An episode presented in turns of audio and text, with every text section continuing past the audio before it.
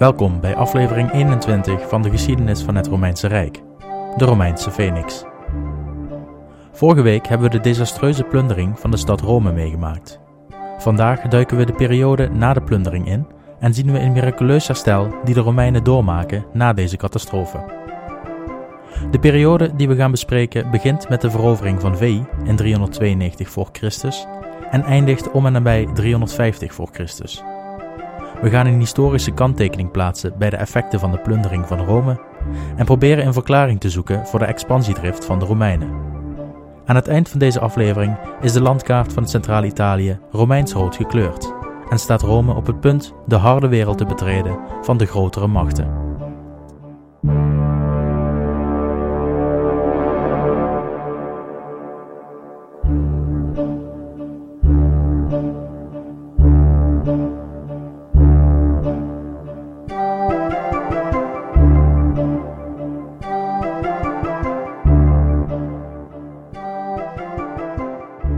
Plundering van Rome is onder historici een zeer beladen onderwerp.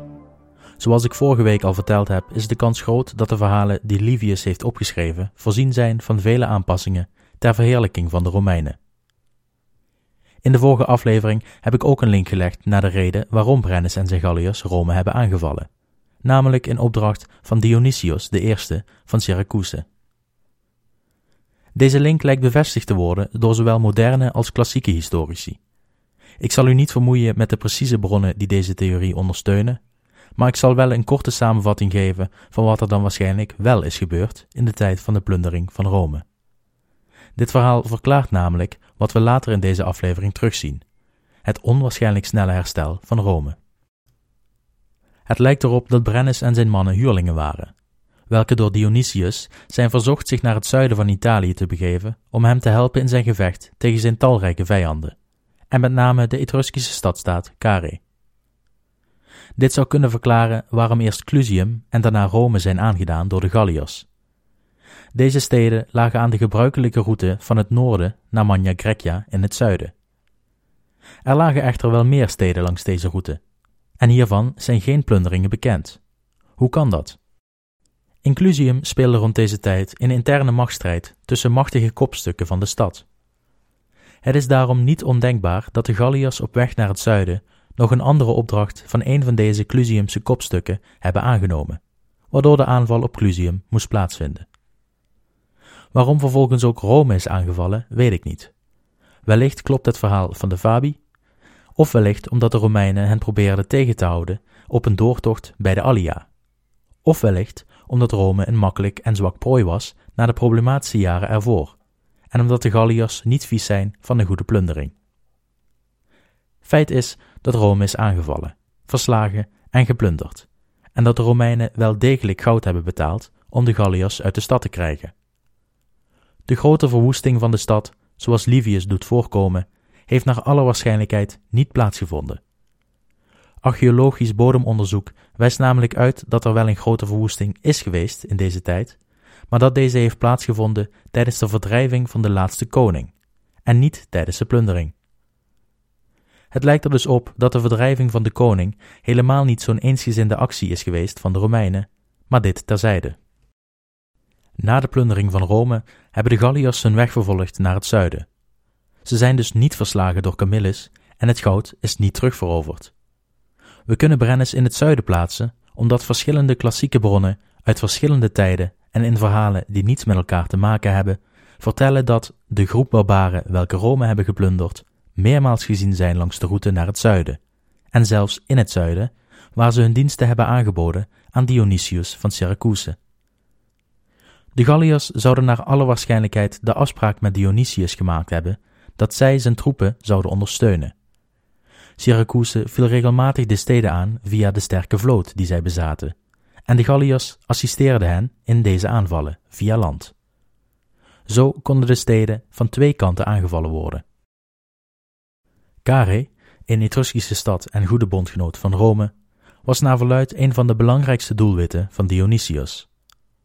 Carrhae was naast bondgenoot van Rome ook bondgenoot van Carthago, een van de vijanden van Dionysius, hetgeen zou kunnen verklaren waarom Carrhae het doelwit werd van Syracuse. De Galliërs zouden op weg naar Carré zijn onderschept door troepen uit deze stad.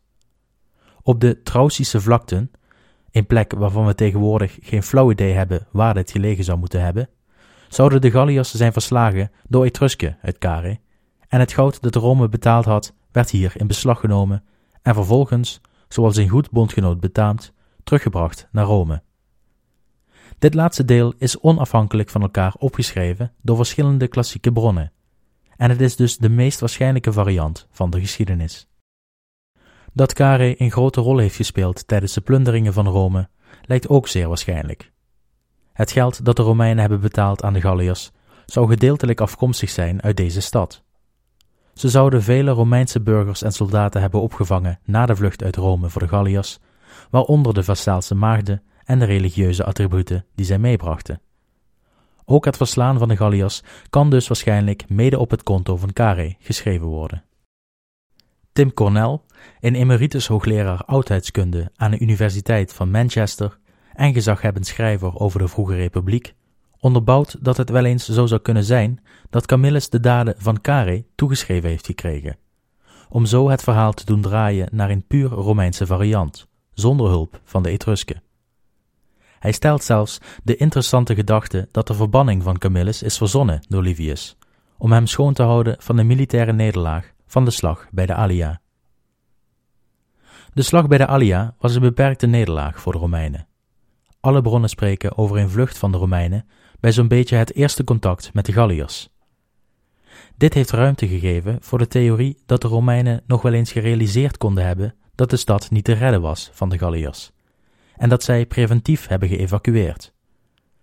De vlucht van het leger zou daarom ook met voorbedachte raden zijn. Deze theorie is niet zo onwaarschijnlijk als dat die klinkt. Het herstel van Rome, waar we het nu over gaan hebben, kan eigenlijk niet gerealiseerd zijn als een groot deel van het Romeinse leger verwoest, de stad vernietigd en de bevolking hals over kop gevlucht zou zijn. De val en plundering van Rome is ongetwijfeld een zware klap geweest voor de Romeinen. De klap is waarschijnlijk echter vooral mentaal geweest. Fysiek was de stad nog redelijk overeind gebleven. De totale verwoesting was er niet. De bevolking was waarschijnlijk grotendeels preventief gevlucht en daarmee gered en een groot deel van het leger had de plundering overleefd door bij de slag van de Allia te vluchten. De schade was derhalve te overzien voor de Romeinen. Gelukkig maar, want in de jaren direct na de plundering, al beginnend in 389 voor Christus, beginnen enkele oude vijanden van Rome zich wederom te roeren. Waarschijnlijk weet u al precies wie ik bedoel, maar mocht u denken, hoe heten ze ook alweer? Het zijn de Volsken en de Aqui. En alsof dat niet voldoende was, deden ook de Etrusken een nieuwe duit in het zakje. Aanleiding voor deze aanvallen was een poging te profiteren van de zwakte van Rome net na de plundering. In Rome stelde men daarom Camillus aan als dictator om de situatie te redden. Ahala, een bekende van ons, werd wederom meester van de paarden, de rechterhand van de dictator. Deze formule tussen de twee was reeds eerder succesvol gebleken en ook nu blijkt deze combinatie goud waard. Camillus kreeg de leiding over het leger en besloot deze op te delen in drieën, in blijk dat er nog genoeg mannen over waren na de slag bij de Allia. Een derde deel van het leger ging naar het noorden, bij Veii, om de Etrusken tegen te houden.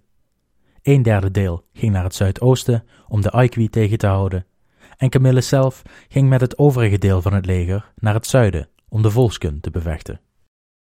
De Volsken bleken wederom slechts een steentje in de Romeinse sandaal. Naar verluid waren de Volsken in pure angst vervallen toen zij vernamen dat de grote Camillus de leiding had gekregen over het leger. Hierna waren de Aequi aan de beurt. De Aequi waren druk bezig met de belegering van de stad Balo, een Latijnse stad ten zuiden van Rome, toen zij werden verrast door de snelle komst van Camillus. Ook de Aequi werden verslagen, ditmaal vernietigend. De oorlog tegen de zuidelijke vijanden liep voorspoedig, maar in het noorden was de situatie anders. Een van de Etruskische steden had een leger gestuurd om Sutrium te veroveren, een Etruskische stad welke goede banden had met Rome. De stad beschikte over een klein verdedigingsleger, vooral opgemaakt uit arbeiders en daarom verre van doorgewinterde soldaten. Omdat de groep zo klein was, kon men niet voldoende afwisselen Het garnizoen werd snel vermoeid door de aanblijvende belegering en men koos ervoor een overgave te onderhandelen. Jullie krijgen de stad als wij mogen vertrekken. De Etrusken gingen akkoord en de bewoners mochten vertrekken. Camillus was in die tussentijd alweer onderweg van het zuiden naar Sutrium en op zijn weg om de bevolking te bevrijden kwam hij ze tegen. Al snikkend van verdriet vertelden ze hem dat het te laat was en dat de stad was overgeleverd aan de vijand. Camillus zou naar verluid de bevolking hebben gerustgesteld door te zeggen: Ik ben gekomen om jullie verdriet en tranen naar de vijand te brengen. Hij beval zijn troepen alles te laten vallen dat niet broodnodig was voor een gevecht, en ze maakten zich zo snel mogelijk naar Sutrium, terwijl de bevolking bij de spullen bleef, wachtend op nieuws. De snelheid waarmee Camillus zijn weg maakte naar Sutrium had het gewenste effect. Hij trof de vijand midden in de plunderingen aan, ongeorganiseerd en te druk bezig om de Romeinen op te merken. Camillus gaf het signaal en de Romeinen stormden de stad in. De Etrusken waren veel te laat om adequaat te kunnen reageren. En uit reflex besloten ze in eerste instantie terug te vechten tot de laatste man. Toen echter bleek dat alle hoop verloren was, probeerden enkele mannen in groep te verzamelen om mee te vluchten. Ze renden als collectief richting de stadsmuur op zoek naar een toegangspoort. Deze toegangspoort werd gevonden, maar was reeds gesloten op bevel van Camillus. Uit wanhoop probeerden de Etrusken nog de wapens op te pakken, om voor het laatst te vechten, toen zij de roep hoorden dat de soldaten die de wapens neer zouden gooien, niets zou overkomen. De groep liet de wapens vallen en koos voor het leven in plaats van de dood. De Sutriërs konden terug naar hun thuisstad, en de Etruskische vijand werd in grote getalen gevangen genomen door de Romeinen. Bij terugkomst in Rome ontving Camillus nogmaals een triomftocht door de stad.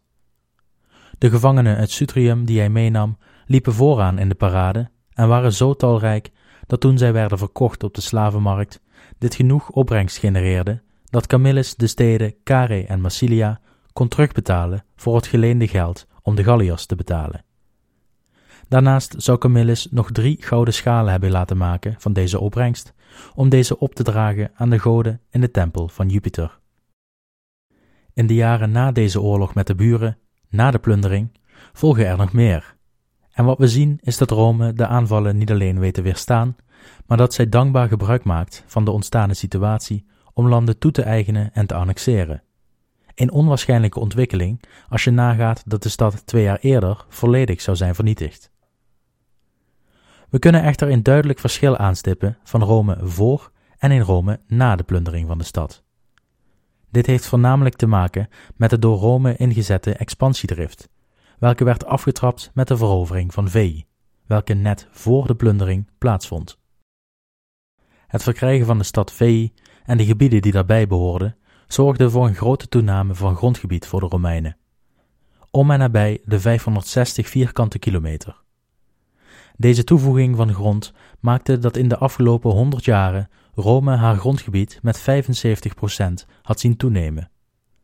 Met deze schaalvergroting werd de voedselvoorziening stabieler, zij het nog lang niet stabiel.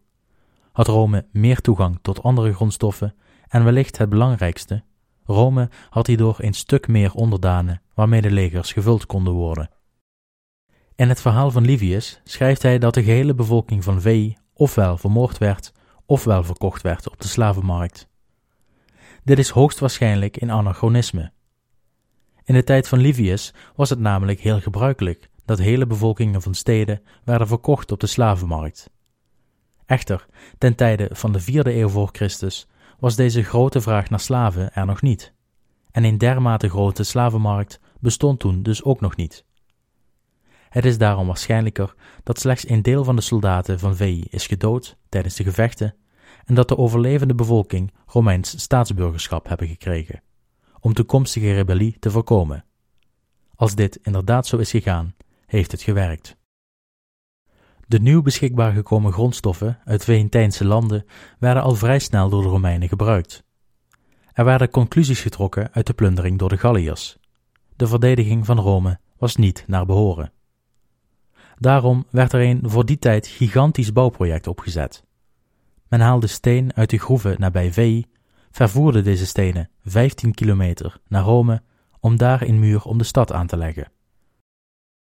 De muur had een lengte van 11 kilometer, was op sommige plaatsen maar liefst 4 meter dik en gemiddeld zo'n 10 meter hoog. Een dergelijk bouwproject is alleen mogelijk voor een zeer sterk georganiseerde en machtige staat.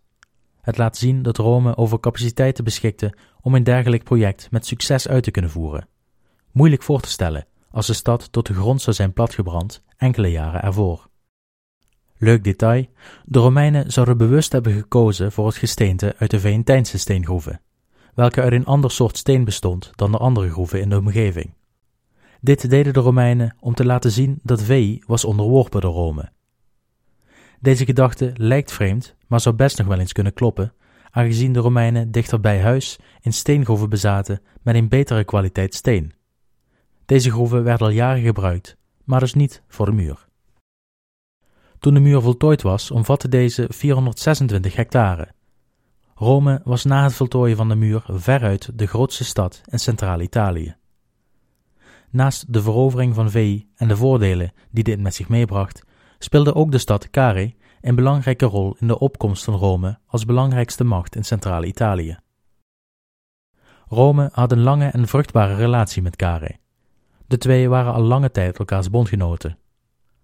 Tijdens de plundering ontving Carre, zoals gezegd, vele vluchtelingen en de Vestaalse maagden. En daarvoor al hielpen ze de Romeinen tegen de gezamenlijke concurrent, Veii. De relatie tussen de twee werd nog eens verstevigd na de plundering van Rome. De twee sloten namelijk een overeenkomst welke bepaalde dat de burgers de rechten van beide steden genoten, zonder elkaars plichten te hoeven dragen. Om dit iets beeldender te maken, het stond hierdoor een Romein vrij om handel te bedrijven in Carre, zonder voorafgaand toestemming toe te vragen aan de gezaghebbers. Dit is het recht. Hij hoefde daarentegen niet te dienen in het leger van Carre wanneer er oorlog uitbrak. De plicht. Zo ontstond er een speciale relatie tussen beide steden, welke zorgde voor een sterke mate van integratie tussen beide. De sterke relatie duurt nog lange tijd voort, tot uiteindelijk, zo'n honderd jaren later, Carre opgaat in Romeins grondgebied. Niet door verovering, maar vrijwillig, om deel uit te maken van het tegen die tijd veel groter geworden en machtige Rome. Ook de Griekse stadstaat aan de Zuid-Franse kust Massilia, hedendaags Marseille, krijgt eenzelfde overeenkomst met Rome net na de plundering. Ook Massilia had Rome geholpen door het lenen van geld aan de Romeinen. Massilia zal in de toekomst een belangrijke bondgenoot blijken tijdens onder andere de Gallische en Punische oorlogen. Deze en andere bondgenoten hielpen Rome om haar expansie voor te kunnen zetten. Met name Carre, welke een stuk dichter bij Rome lag dan Massilia, hielp hierbij. Men denkt ook dat Carre als lanceerbasis heeft gediend voor de eerste Romeinse kolonisatie-expeditie naar het Italiaanse eiland Sardinië, en buiten kijf staat de belangrijke rol die Carre heeft gespeeld in de handel over zee, waar ook Rome de vruchten van heeft geplukt. Goed, nu we het herstel van Rome net na de plundering besproken hebben, kunnen we concluderen dat Rome weer stevig op haar benen stond. We hebben de heldhaftige verhalen van Livius over Camillus gehoord en geanalyseerd als waarschijnlijk overdreven. Camillus heeft echter na de plundering van Rome wel degelijk een belangrijke rol gespeeld in de politiek van Rome, zoals we kunnen opmaken uit de frequentie waarin zijn naam voorkomt op de Fasti.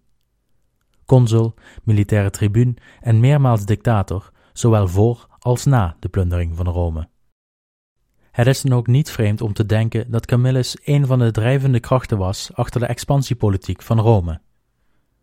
De periode dat Camillus voorkomt op de Fasti is tevens de periode dat Rome sterker groeit in haar territoriale omvang dan normaal. Dit zou ook kunnen verklaren waarom de redding van Rome juist aan Camillus is toegeschreven geworden, omdat de man na de plundering van Rome zijn stad grote successen heeft gebracht en zijn krijgskunst hierdoor meermaals had bewezen. De bijdrage van Camillus had ervoor gezorgd dat Rome als machtigste en grootste stad van Centraal-Italië was herrezen na de plundering van de Galliërs door een gezonde hoeveelheid expansiedrift. Maar hoe was de situatie van Rome omstreeks het jaar 380 voor Christus, zo'n tien jaar na de plundering? Ten noorden waren nog steeds de machtige Etrusken. Ten oosten een mix van Sabijnen, Umbriërs, Latijnen en belangrijker doodenge Galliërs.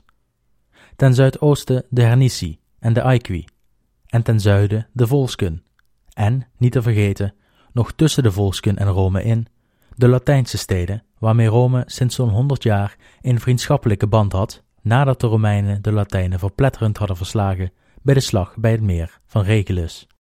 Al het land rondom Rome was reeds geclaimd, maar de expansiedrift van de Romeinen bestond nog steeds.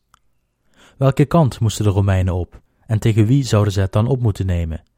Een moeilijke keuze, maar gelukkig werden de Romeinen enigszins geholpen in hun keuze door de Latijnen. Zoals ik zei, bestond er al honderd jaar een vriendschappelijke band tussen Rome en de Latijnse Liga, ontstaan na de nederlaag van de Latijnse Liga in 493 voor Christus. Het was een soort gedwongen vriendschap, die voor beide zo'n honderd jaren lang voordelig was. De Latijnen genoten bescherming tegen de Aequi, Hernici en Volsken, en het enige wat men hoefde te doen was mannen leveren aan Rome. Er veranderde echter iets na de plundering van Rome. Het verlies van de Latijnse Liga bij het meer van Regulus was niet vergeten, en de plundering van het over hen heersende Rome bracht een kans voor de Latijnen om Rome pijn te doen en hun vrijheid te doen terugwinnen. Sommige van de Latijnse steden namen de handschoen op. Dit was het moment om onder het juk vandaan te komen. De tijd die we nu gaan bespreken is een moeilijke tijd om de Latijnen te begrijpen. Er zijn namelijk sommige Latijnse steden die Rome beginnen te ondermijnen en sommige steden die trouw blijven. Het komt echter niet direct tot openlijke rebellie en gewapende conflicten tussen Rome en de Latijnse steden.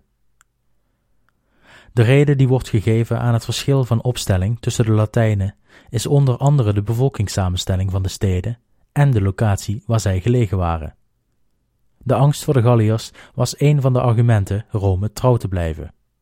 Deze angst werd meer gevoeld door de Latijnse steden die wat noordelijker in Latium gesitueerd waren. De steden die zuidelijker lagen hadden hier logischerwijs minder last van. Deze steden lagen dan wel weer dichter bij de grens met de Volsken, en de Volsken maakten ook deel uit van de bevolking van deze steden. Dit zou nog wel eens stimulerend hebben kunnen werken om uiteindelijk afstand te nemen van Rome. Hoe het ook zij, de poging van de Latijnen begon al direct na de plundering in 389 voor Christus, toen zij formeel het verdrag met Rome opzegden. Niet lang daarna werden de Romeinse landen binnengedrongen door volsken uit Antium, aan de westkust van Italië, door de Pompentijnse moerassen. Het leger van de volsken werd aangevuld door Latijnse soldaten. Dit is dezelfde oorlog als we eerder hebben besproken. Camillus werd aangesteld als dictator en vernietigde de volsken. Rome sprak de Latijnen hierna aan op het leveren van troepen aan de vijand, waar de Latijnen op antwoordden dat zij absoluut geen hulp boden aan de vijanden van Rome, maar dat zij individuele soldaten niet konden verbieden zich aan te sluiten bij de volsken.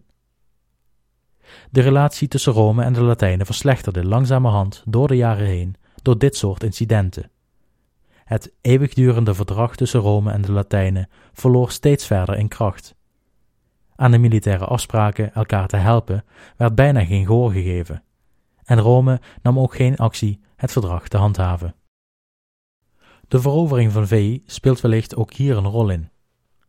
Rome had immers nieuwe mankracht uit deze landen en had de Latijnen hier dus minder hard voor nodig. Daarnaast koos Rome ervoor in vrijheid te kunnen opereren en zich te ontdoen van de verplichtingen die een dergelijk verdrag met zich meebracht. In de jaren na de eerste aanval van de Volsken bleef de oorlog doorsukkelen. Op verschillende fronten braken de Volsken Romeins land binnen, met in hun rangen ook Latijnse troepen. De Pompentijnse moerassen waren het vaakste doelwit van invasie, en rond 385 voor Christus besloten de Romeinen in de steden rondom dit gebied kolonies te plaatsen, wat de macht van de Romeinen in dit gebied deed versterken. De relatie tussen de Latijnen en de Romeinen bereikte een dieptepunt wanneer tijdens een veldslag vele Latijnen en Hernici gevangen werden genomen door de Romeinen. Deze eerdere bondgenoten van de Romeinen hadden de legers van de Volsken wederom aangevuld, en het vermoeden dat de hulp aan de Volsken georchestreerd was, werd bevestigd door de aanwezigheid van hogere rangen van Latijnen. Uiteindelijk kwam het in 383 voor Christus dan eindelijk tot een uitbarsting. De geopolitieke verhoudingen, zoals die zijn opgeschreven door Livius en moderne historici, zijn bijster interessant. Maar ik vrees dat deze vele verschillende motieven en stedennamen u alleen maar meer zullen verwarren over de vraag wie wie is en dergelijke. Een korte samenvatting van het verhaal is dat de toegenomen Romeinse macht in het Pompentijnse gebied, recent verkregen door de Romeinen na het verslaan van de Volsken, sommige Latijnse steden lieten zweten.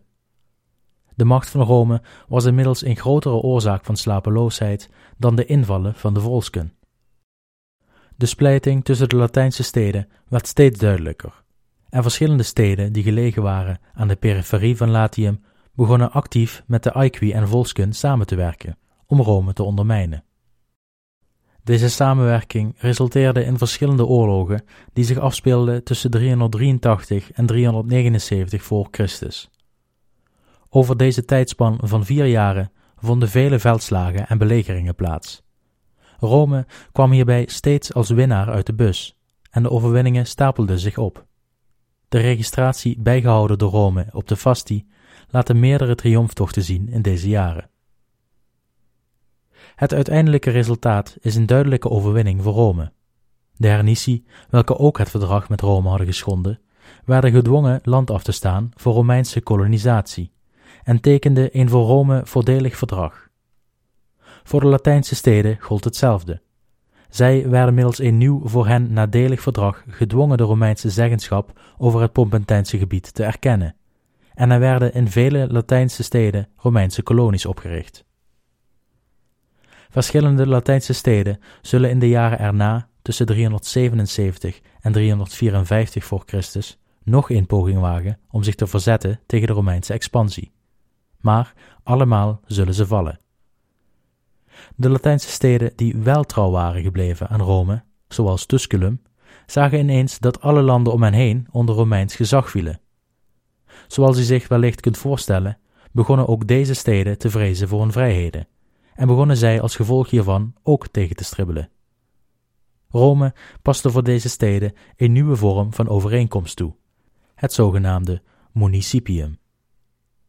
Deze werd voor het eerst toegepast op Tusculum en hield in dat deze stad officieel werd ingelijfd in de Romeinse Republiek en dat de burgers van de stad Romeins staatburgerschap kregen, zij het in beperkte vorm. De stad werd echter toegestaan om een eigen bestuur te behouden en een redelijk sterke vorm van autonomie te handhaven. Deze vorm van integratie in de republiek en later in het Rijk zal in de toekomst een van de sterkste kwaliteiten van de Romeinen blijken en zal aan vele veroverde steden worden opgelegd, als ook aan goede bondgenoten worden aangeboden, uiteraard in iets andere vorm van elkaar. In zo'n vijftig jaren wist Rome de aardsvijand Vei in het noorden te veroveren en haar machtsbasis in Latium zeer uit te breiden. Met nieuwe verdragen werd Latium als het ware aan de ketting gelegd en werden de trouwgebleven Latijnen beloond met een municipium-status.